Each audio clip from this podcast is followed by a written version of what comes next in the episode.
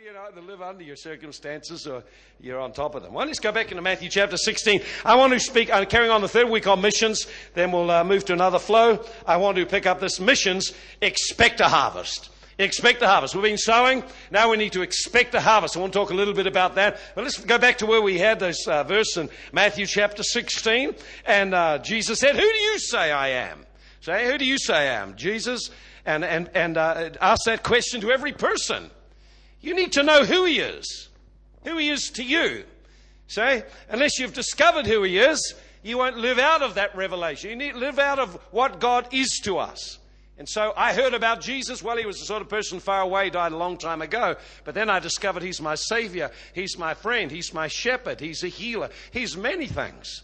And as we get to know who he is, and we begin to believe and stand on that, then our, that becomes a foundation for our life, our walk with God. See, we need experiential knowledge, just not a heap of Bible knowledge. If we only have a heap of Bible knowledge, become very religious. More knowledge you have, more religious you'll get. Unless you actually match lifestyle and experience to what we're actually learning. We have to match the two together. And so we need to grow in our experience, our encounters with God, not just knowing about him. Amen? That's what Jesus said. Uh, Blessed are you, Simon Bar-Jonah. Flesh and blood has not revealed this to you, but my Father which is in heaven. He said, I say to you, Peter, you are Peter, upon this rock I will build my church. The gates of hell will not prevail against it. And I will give unto you the keys of the kingdom of heaven. Whatsoever you shall bind on earth shall be bound in heaven. Whatsoever you loose on earth shall be loosed in heaven. Jesus came with a mission. He was sent into the world. Sent. He was a man with a mission. He said, As the Father sent me, I send you. He wants every one of us to live our life with a sense of purpose.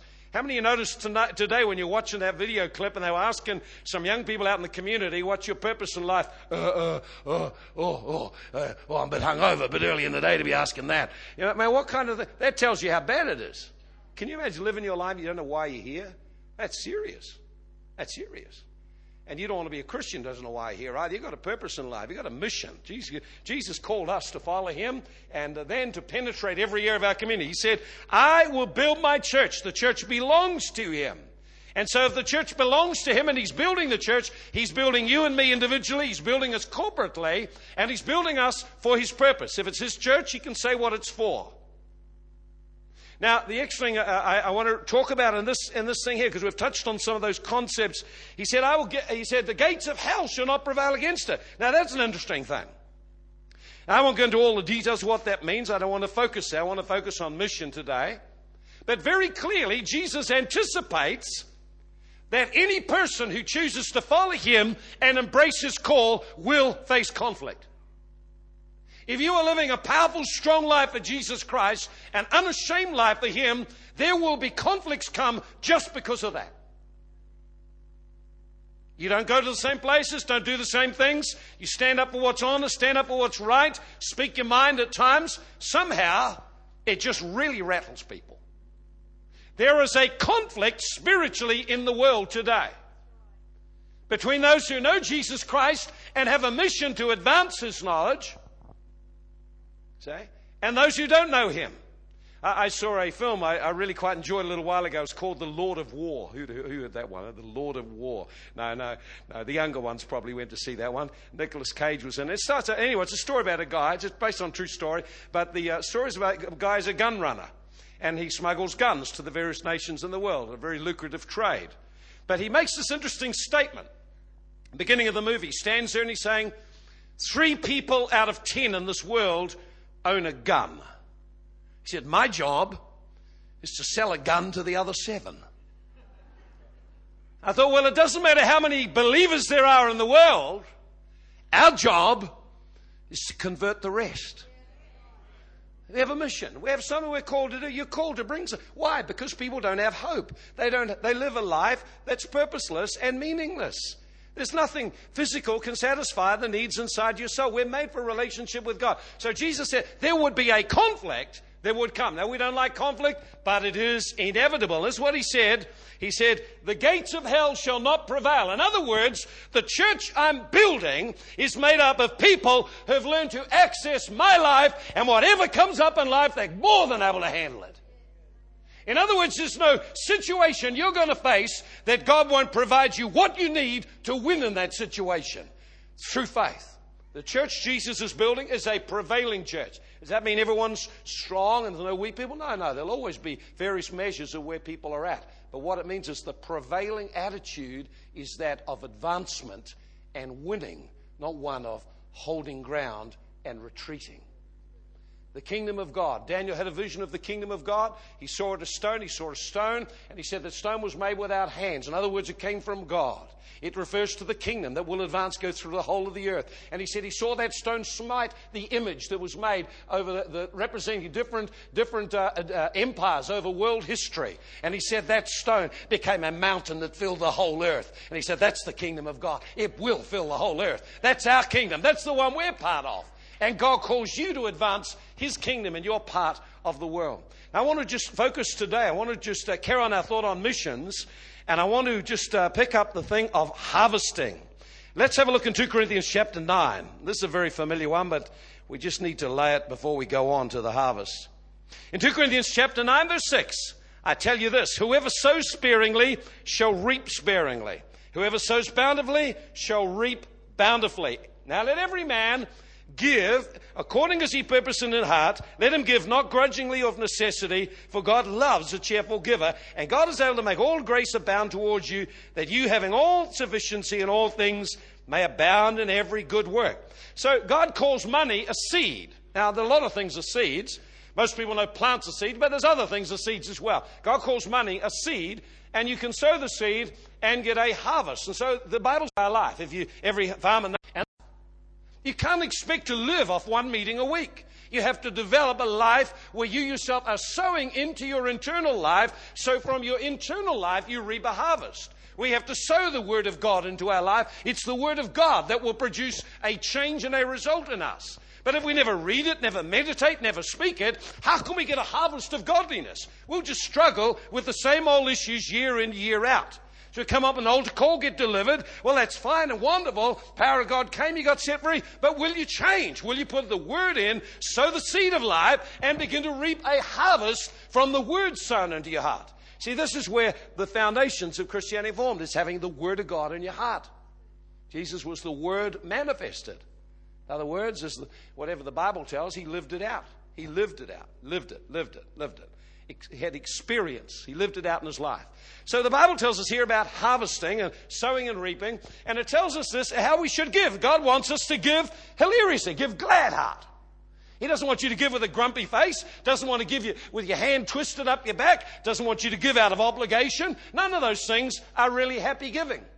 God wants us to give not out of duty obligation, but out of an overflowing heart of gratitude and love for Him. And then he tells us very clearly that if we do this, there's a harvest we can expect. And the harvest comes from God. See, that's the thing that we find hard to see. We keep looking at the world as our source. Well, my job is my source. Well, if it is, then you'll serve that and you'll bow down to that and you'll live under cruel bondage. But if God is your source and you serve Him, you can go into your workplace and enjoy what you're doing, representing Christ and bring His life into the place. See, your attitude will be totally different. So you're either going to serve money or serve God. And we're caught all the time with that, that, that, that pull one way or the other. And I want you, I want us to be servers of God, lovers of God. And one of the ways we can see whether we're lovers of God is whether we're able to release what God has given to us and become a channel of God. You're designed to be a giver. Right? I see some of you struggling with that because it's a thought. You haven't thought of that, but you're actually designed to be a giver.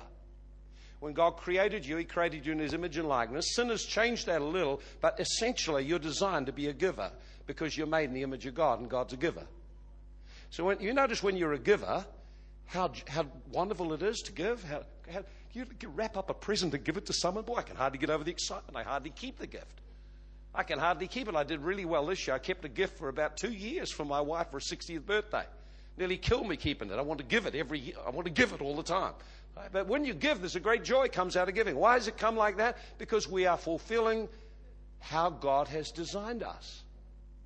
If you're a taker all the time, you can never be happy, never have enough because you're functioning against how God designed you. He designed you to operate in harmony with the laws of His kingdom.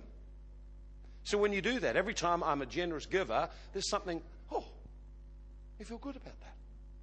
There's something, there's a reward of its own because we are doing what God called us to do. When you love people, there's something, when you, you, you, show kindness to people, there's something inside you feels fulfilled because you know you're designed to do that. When you're resentful or bitter or hateful of people, you know something's going wrong inside you. You don't feel happy about that. You don't go to bed happy. You, you, it goes round in your mind.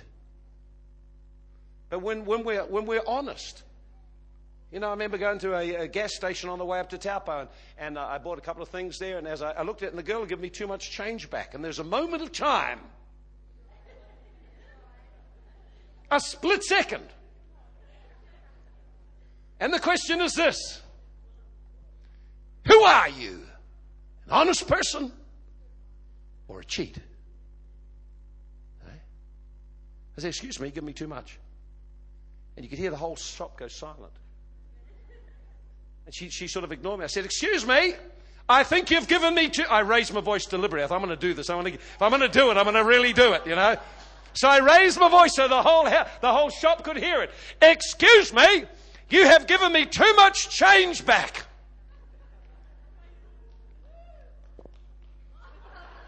Everyone looked. And you can see the woman was shocked. She was absolutely shocked because no one's honest like that. But you understand, and, and then, and you know, I did this and just, uh, you know, just able to, it was just opportunity to witness. As I get in the car and driving back up there, the Lord said, Do you imagine, He said, Have you ever thought, or did you think, or did you stop to think how you would feel driving the rest of the journey if you'd kept the money? I thought I'd be like hell inside. My conscience would be tormenting me all the way to Taupo. I'd probably in the end have to call it on the way back and give them the money. so, but you see, it's not about whether anyone's looking. No one was looking and no one knew. Except God was watching whether I'd live out who I'm called to be. So you've got to see this in terms of who you are, who you're called to be. A son of the living God called to represent him. You know something? I had a joy. That was only $2. I'd have had a misery, but I got a joy. $2, that's all it would have That's all it would have been. Uh, and see, but you see, when, there's something about living in harmony with God's ways. It just has a joy and a fulfillment of its own.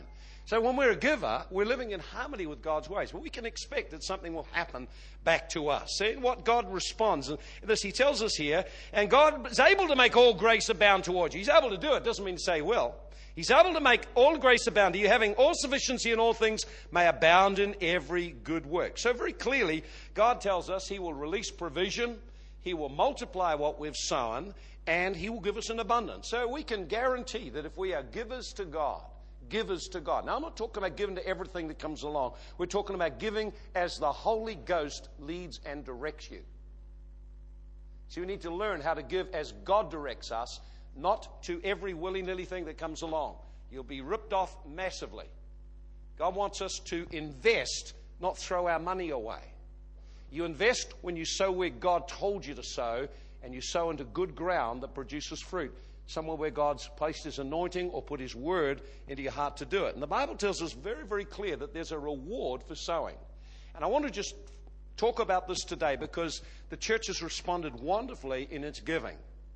And we have believed. I don't have all the money right now, but I believe by the end of the year I'll have fulfilled all of that commitment. And we committed to uh, sell our car to sow into the mission field in, in, in, uh, in uh, Asia.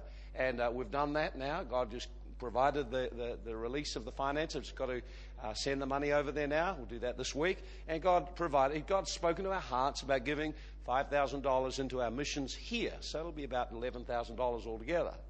I said, where do you get the money? Well, I've got the money, but it's okay. God will, God has spoken, therefore He'll find a way of releasing it, say. And so even before I have got that money to Asia, someone's given me another car. Unbelievable, isn't it, really? See, they talk about the reaper overtaking the sower. I can't wait to get that seed out of my hand now. Might burn a hole in the pocket. So, but, but God promises it. God, I want you to see this that for every person here who made a decision to respond what God was doing in the church to touch another nation, every one of you gave, you can expect certain things. See, and I want to just shift your thinking a little bit about the whole aspect of giving. Because most people, when we think of giving, we think, well, you know, it costs us something. We just don't think right about it. I want to shift your thinking in two areas today.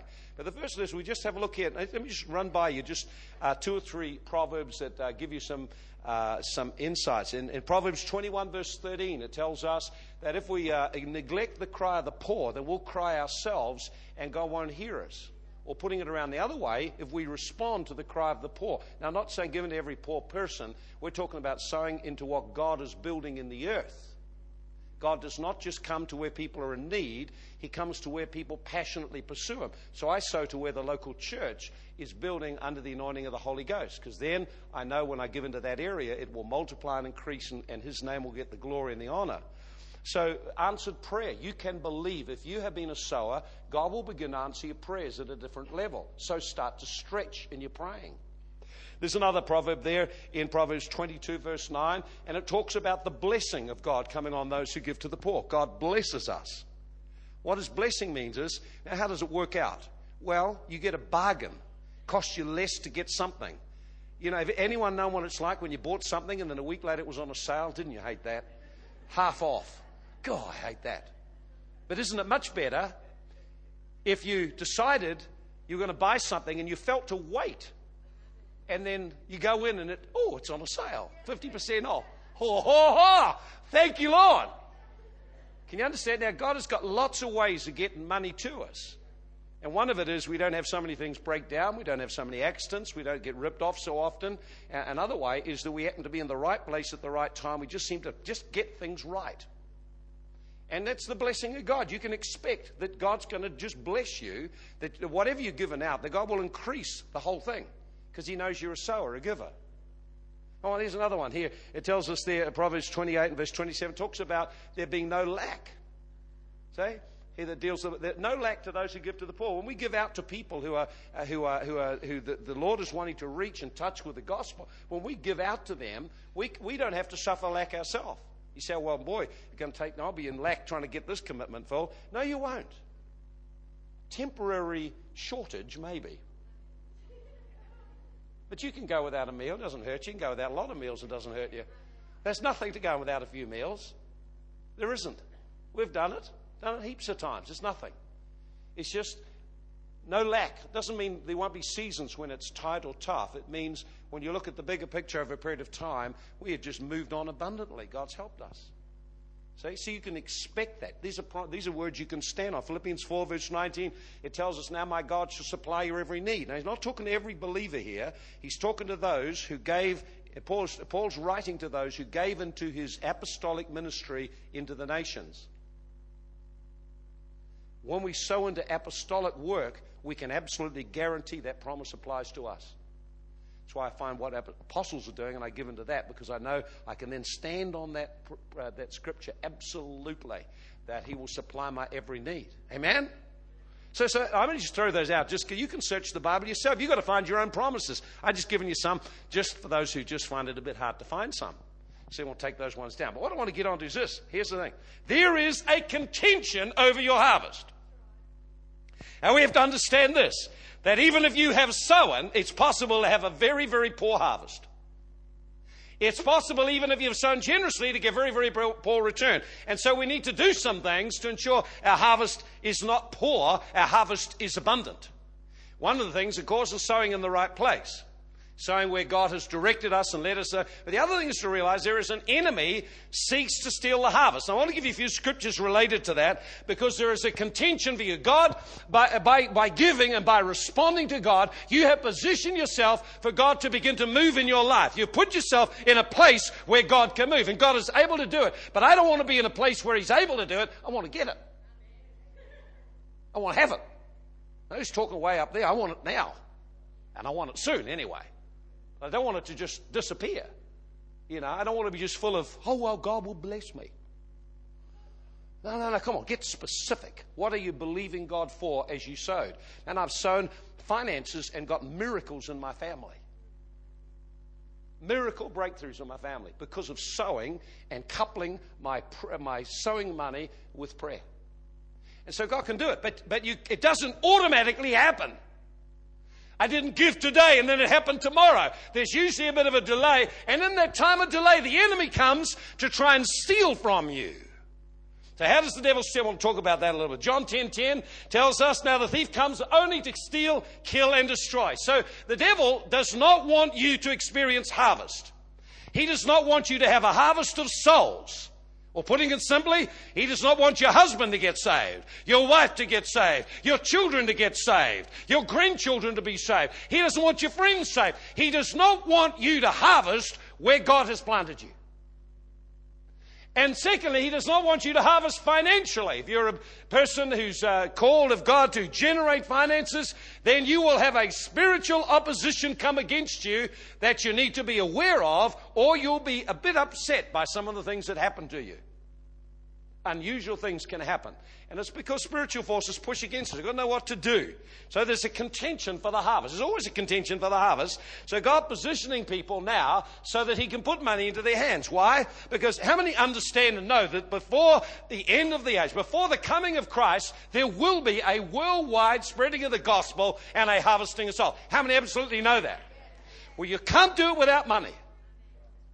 So, if that's going to happen on a global scale, there has to be a huge increase financially into the body of Christ to enable this to take place. And for that to take place, God must have some people who are ready to receive and to distribute it. You are now preparing your future. Today is made up of what you were doing yesterday. You've reaped it. Tomorrow will be reaped of what you're doing today. So today we are sowing and preparing and positioning ourselves so God can entrust things to us. And the devil doesn't want you to receive, so he wants to discourage you completely, so don't do anything. And there's a number of ways he's got of doing it, say. So there's a contention and, and there's a prize. And the prize is harvest. So how many got someone here that you're believing God for to get saved? And uh, man, well, I tell you what, you know, when you gave that offering, I'd have been putting their name attached to it. You know, the Bible tells us that Cornelius, you know, gave with prayer and fasting. God said, your, your alms, your giving, has come up with your prayers as a memorial to God. So, in other words, giving coupled with prayer actually is a powerful statement in the Spirit that I really mean business here. I'd be coupling prayer with your giving.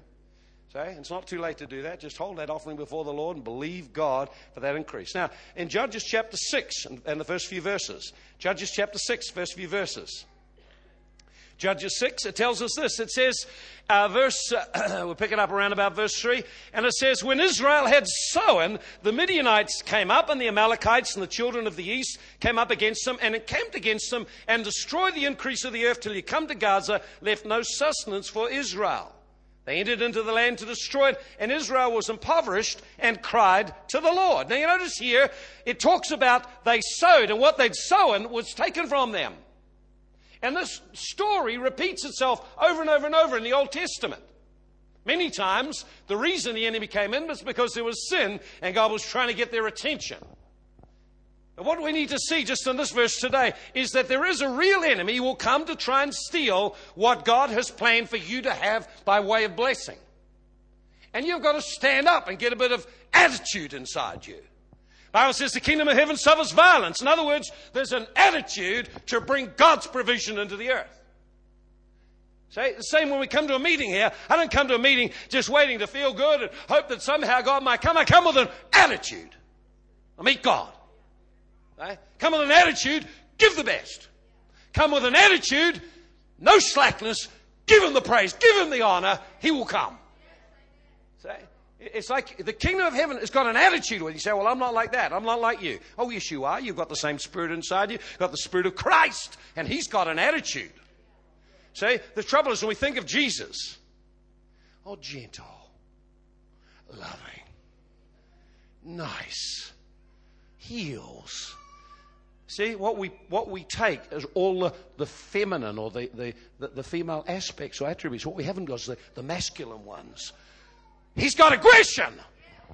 Made a whip and drove them out of the house of God. See? Confronted people.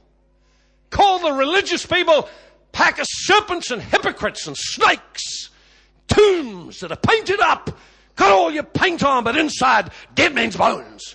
Oh, I like that kind of talk. That's good talk, isn't it, eh? You see, so what we see is often what happens in the church is we get kind of the softer aspects of Jesus, the gentle Jesus. We don't get the strong. He's a man. And he's got some strength in him. Any man who could stand up to people, a man who's about to betray him, and look him in the eyes and still reach out and show him some love. That man's got some grit in him. That's the Jesus we serve. It's our Jesus, not another Jesus. Don't make Jesus something he isn't. Don't get a picture of him that isn't like what he really is. He's gutsy. He's assertive. And when he comes back the next time, boy, is he going to do some asserting. Bible says he come back, he'll be on a horse with a sword, and the nations will bow. And coming back meek and mild next time, that's for sure. And he didn't come meek and mild this time. He went into places where people waited on every word to accuse him, and he wasn't intimidated a bit. He went into a church and looked around them, and the Bible says his eyes were cold with anger at their hypocrisy and hardness and lack of love. And he did something to just make them mad. Look around, found someone with a crippled hand. He said, Hey, you with a crippled hand. Yeah, whoa, whoa, whoa. Stand up. Stood up. Stretch out your hand. Healed. Put a challenge to the Pharisees. Well, what do you reckon about that? Is it okay to heal on a church day? And they were furious. See, you need to see Jesus quite assertive. The kingdom of heaven does not advance on the earth unless you're willing to assert a bit of effort. So you've got to break out of being a poor victim waiting for Jesus to come through and help you and rise up on the inside and believe greater is He in me than He that's in the world. I've got to start changing the way I think, the way I look at life. You're here to make a difference. You can do it. You can do it. You can do it. Whatever God has called you to do, you can do it. You can do it through Christ that dwells inside you. So we need a bit of attitude here, right? See, so the attitude. Now, the devil comes against us to take from us. How does he do it? Well, there's a whole heap of ways he does. Let me give you just a handful of ways he comes just so you recognize them. One of the ways he comes against your finances. Now, we're talking about a financial harvest here, so this applies to every other harvest. So one, he comes against you with a siege. The, I love this in the Old Testament. 1 Samuel 11 verse 1 tells us that Nahash the Ammonite, that means the serpent, came up and he besieged the city. That means they surrounded it and cut off all the supplies. You ever had a time when you felt like, man, it's as tight as can be. I there's nothing, oh man, I'm really struggling here. That's a siege being laid on. You've got to learn how to tough it out, stand up inside it. What he was trying to do was get them to compromise. Never compromise just because you're in a tough time. Stay your ground. Tough times will soon be over. See? You just got to stand your ground. Stand your ground when it's tough. It won't last forever. It won't last forever. You've got to stand your ground. It says what Nahash the Ammonite said. He, he put a siege around the city. He said, Come on. He said, You come out and serve me. They said, Oh, please, we'll give up anything. We'll come and serve. He said, Okay, this is what the deal is. Oh, I'm going to poke out one of your right eyes. Every man of you, I'm going to poke your eye out. That's what happens when you. And you know why they do that? Because if you're a soldier, you, you hold the shield with your left hand, you got the sword with your right, and you're looking around that, so you need that right eye. You need both eyes to get distance. So what, what in other words he's saying is, if you make a compromise with me, I'll ruin your ability to be a soldier. You can't come into compromise come into compromise, you lose your harvest. That's exactly the devil. That's what he wants to do. He wants to put the pressure on you. So there you are in business, and there's nothing happening, and the bills are coming, and they're pounding at the door, and you've prayed and you've sowed, and it's as hard as can be. Tough it out. Tough it out. I'll show you a couple of things you can do that'll help you in that situation. But you've got to stand up. You can't compromise. Oh, it'd be so easy to compromise. Just a little here, a little there. Before you know it, you're no longer a soldier of God. You're entangled and you, you've got the tax department after you. Not good. Not good. Okay? We don't need that kind of stuff. They don't yield to the. So the siege. So some of you may find a siege come on you and you find you just decided to give or made a pledge to give and then suddenly the, the money is at the lowest ebb it's ever been ever usually happens just before you're about to give. So, about the two weeks ago, it started to come. How many felt it was a pressure in the spirit the last couple of weeks? Good on you. You must have known we were sending teams out to the nations. Don't worry about it. This is normal life. This is our life.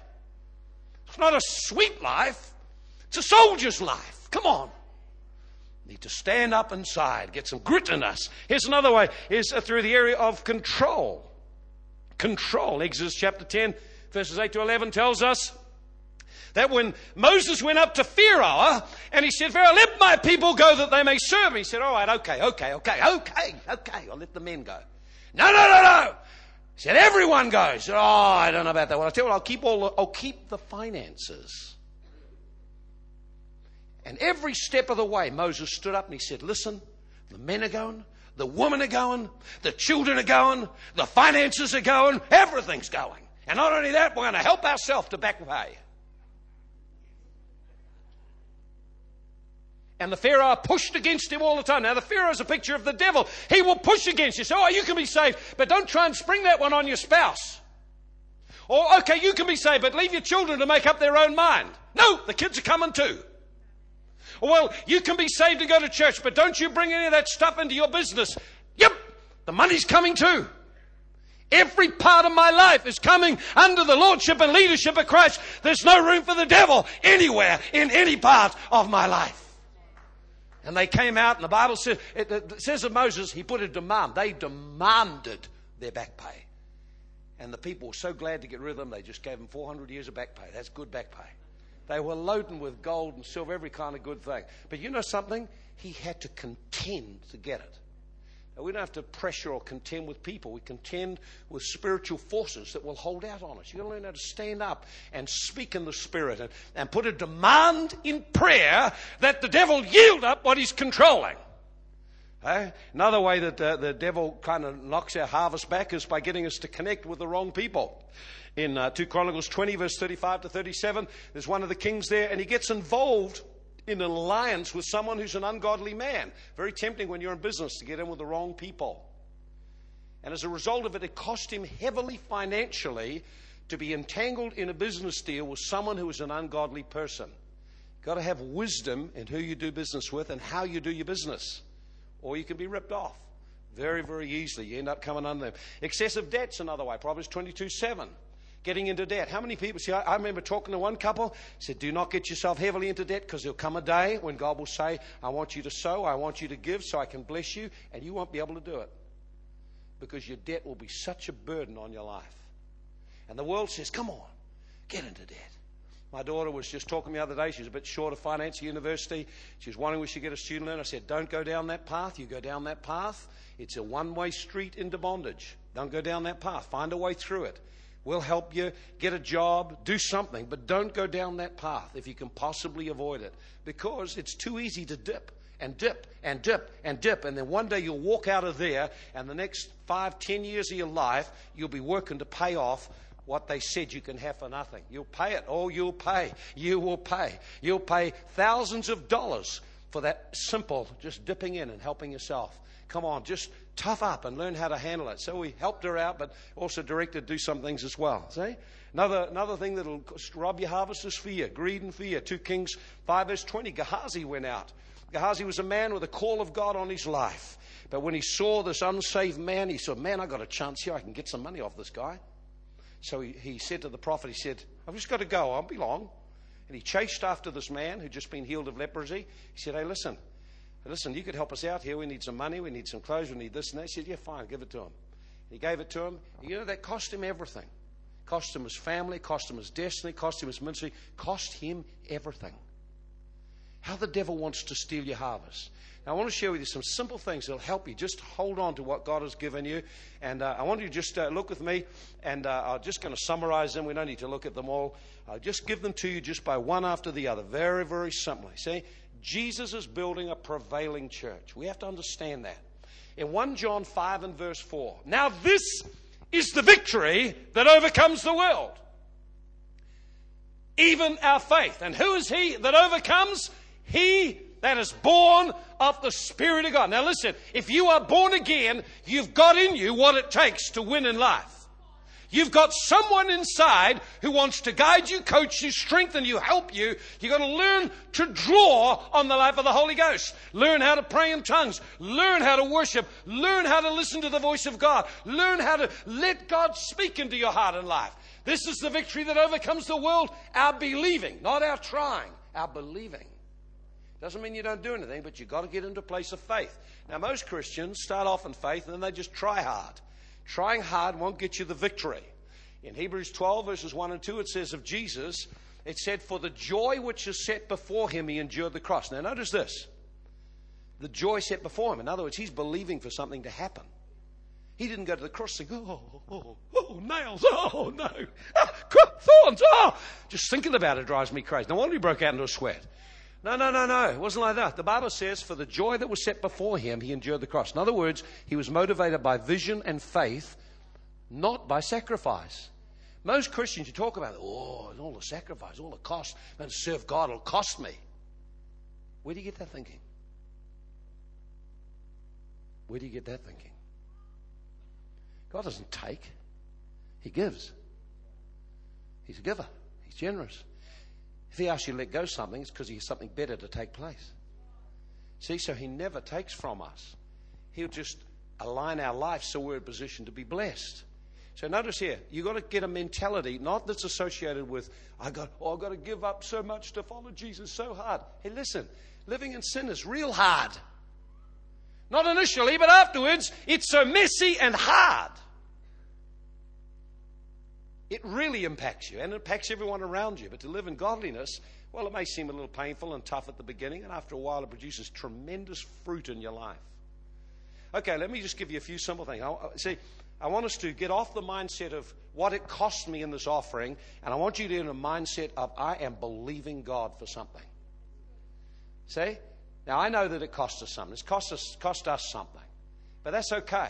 I'm not going to focus on the cost. I'm focusing on what I'm believing God to do. So let me just give it to you real quick, and I'll take a couple of minutes to do this. I want to give you several simple things. The difference between the mindset of faith or believing God and the mindset of sacrifice it's costing me something. They're a different way of thinking. And I want you to change, I want you to, to just reorient how you think. See, number one, the mindset of faith is focused on God. The mindset of cost is focused on me. Oh, the pain I've had to give. But the mindset of faith is focused on God and intimacy with Him. I am doing what God spoke to me personally to do. So when you're in a place of faith, you're thinking about what God has told you not about what it's costing you. You're in a place of faith. Second thing, the mindset of faith is focused on the promises of God, whereas the, the mindset of uh, sacrifice is focused on my commitment. It's all about me and what I'm, I'm committed to do. Whereas you see, Jesus was focused on the promises of God. All men of faith are focused on the promise. See what God has promised. Bible says of Abraham, he did not stagger with doubt, but believed God. See, now it cost him something, but he never focused on the cost. He kept focused on the promises of God, what God had said to him. If you're going to be a faith person, you need God to be talking to you. And you need to be taking His word, getting it in your heart. What is God telling me to do? I can believe He's going to do certain things in my life. The mindset of faith is focused on God's faithfulness. Sarah counted God faithful. Whereas the mindset of cost is focused on my effort. Wonder if I can really do this. Well, I can't really do this. See, the mindset of faith is focused on fulfilling my purpose. I'm called to do this. This is why I'm in business, is to be a channel of finance for God's kingdom.